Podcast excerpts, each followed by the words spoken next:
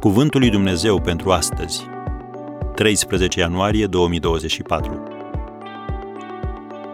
Cu Dumnezeu nu există coincidențe. Iacov a ridicat un stâlp de aducere aminte în locul unde îi vorbise Dumnezeu. Un stâlp de piatră.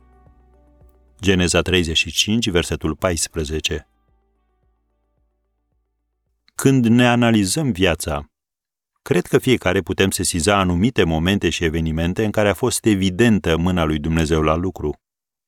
Un autor scria, Poate din întâmplare te-ai întâlnit cu cineva care ți-a prezentat viitorul soț sau viitoarea soție.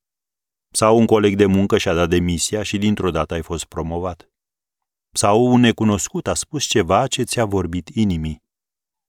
Toate acestea sunt semne ale bunăvoinței lui Dumnezeu și când ești ispitit să cazi în descurajare, trebuie să-ți amintești cum Dumnezeu a deschis o ușă pentru tine, cum ți-a croit un drum, cum ți-a cruțat viața, cum ți-a vindecat copilul.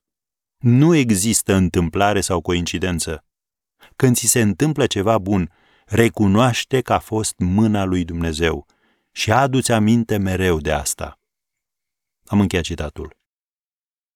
Citim despre Iacov cel din Vechiul Testament că a ridicat un stâlp de aducere aminte în locul unde îi vorbise Dumnezeu. Un stâlp de piatră. Tu ai ridicat vreun stâlp de aducere aminte în ultimul timp? O modalitate sigură prin care îți poți zidi credința este să-ți aduci aminte de situațiile în care Dumnezeu ți-a deschis un drum când toate ușile erau închise și erau obstacole de netrecut pentru tine. De zilele când erai singur și Dumnezeu a adus persoana potrivită în viața ta de nopțile când te-ai simțit atât de rău încât nu credeai că vei rezista până a doua zi dimineața. Apoi, brusc, din senin, Dumnezeu a rezolvat lucrurile, ți-a dat un de lemn de bucurie în loc de jale, te-a scos din groapă, ți-a dat șansa unui nou început și astăzi ești fericit, sănătos și împlinit. Și cel mai important, dacă a făcut-o odată, o va face din nou.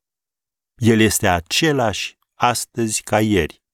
Și când îți faci timp să-ți aduci aminte de bunătatea și credincioșia lui, el te întărește pentru a duce în continuare lupta cea bună a credinței.